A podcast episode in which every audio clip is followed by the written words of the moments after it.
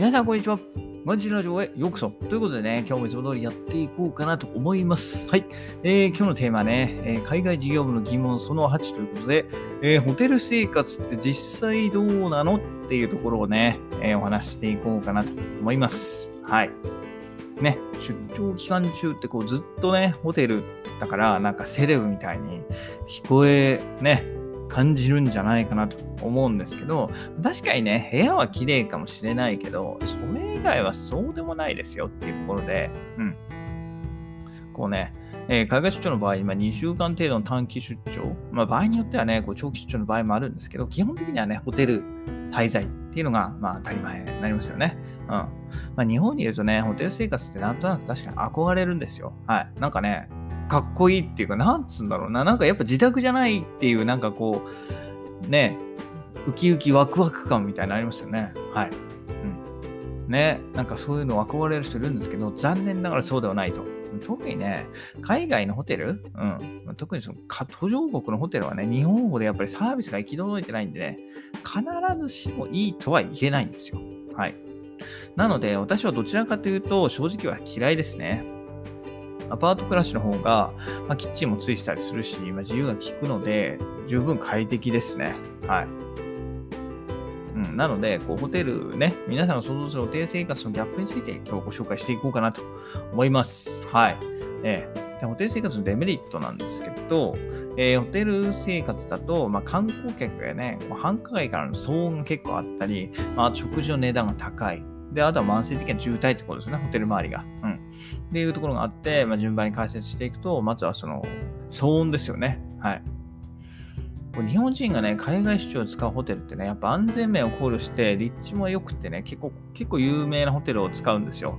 まあそうなると、わ客層っていうのは必然的にこうビジネス利用の人が少なくって、圧倒的にこう観光で利用する人が多いんですよね。はい。で、まあ、観光で来てる人からすればね、まあ、朝早く起きる必要もないしっていうところで、まあ、夜遅くまでね、バーだったり、レストランで、まあ、どんちゃん騒ぎしてるわけですよ。はい。であとはね、えーそういうところで飲んでればいいんですけど、部屋でね、わーわーやってる人もいるわけで、結構ね、隣の部屋から会話が聞こえてくることもよくあるんですよ。はい。うん。で、まあ、ホテルね、中だけかっつったらそうでもなくて、外ね、近くの繁華街から、まあ、同じような騒音が聞こえてくるんで、結構ね、騒がしい時があります。特には週末ですよね。はい。まあ、週末に限らないのが当たり前ですけどね。うん。ただ、その中でも特に週末はもっとうるさいよっていうところで、はい。ありますね。うん。ええで、あとは、まあ、食事の値段が高いっていうところですよね。はい。食やっぱホテルの食事って高いんですよ。本当にね、日本で食べるのと同じかそれ以上の金額請求されますよ。はい。これはエジプトでもそんな感じだったんでね、もう物価関係ないですね。はい。現地の物価が安いからといって、ホテルの値段安いかつったらそんなことなくって、やっぱホテルはホテルの値段っていうところで、うん。あの、しっかりね、えー料理はね、大して美味しくないのに、えー値段はすげえ取ってくるんでね、はい。非常に、えー食事代が高すぎます。うんで、かといってね、部屋で自炊できるかって言ったら火がないから自炊できないんで、ホテルでの食事はね、基本的に質素にならざるを得ないんですよ。はい。ね、本当にちょっとカップラーメン食べるとか、近くのスーパーで買ってきたね、菓子パンだけとか、はい。ホテルでの食事はね、本当朝だけっていうんですか、朝だけ、えーバイキングなんで、うん、えー好きなだけ食べられると。ただ朝もね、そうでもない、ホテルにもよりますけど、結構ね、グレードが、えピンキリだし、で、出てくるものはずっと同じだから飽きちゃうんですよね。長く滞在してると。はい。うん。あんまりだから、私おすすめじゃないかな。うん。で、あとはまあ慢性的な渋滞っていうところで、まあホテルはやっぱ繁華街に建てられているんで、朝夕のラッシュで、まあ、渋滞が起こりやすいんですよ。うん。これはもう平日に限った話じゃなくて、えー週末にもね、えーこうね、入ってくる人、出ていく人で、えそれに輪をかけてね、ひどくなるので、本当に、あの、大変です。身動きが取れなくなります。はい。うん。えー、ということでね、えーまあじゃあメリットはねえのかっていうところなんですけど、メリットはまあ先ほど言った通り、昼食朝食付きっていうところじゃないですかね。朝食がついてて、まあただだっていうところ。はい。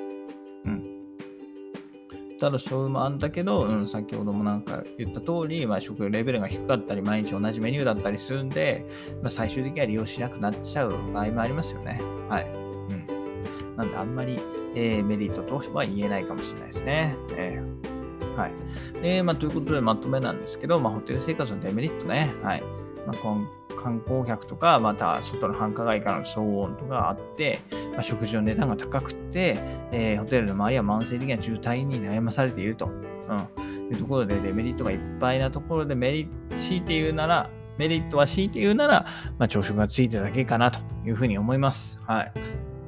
ね、まあ、数日間の滞在であればね、ホテルの方が設備やサービスが充実している分、その荷物も少なくできるっていうのはあるんですけど、まあ、長くなればなるほどね、それが逆にデメリットでも、え、あるかなというふうに思います。えまあ、今回紹介した中にもね、紹介した以外の、紹介してない部分でもさっき言った通りキッチンがなかったり、あとは冷蔵庫がね、とても小さかったり、あとはやっぱりセキュリティがね、不安な面もあります。はい。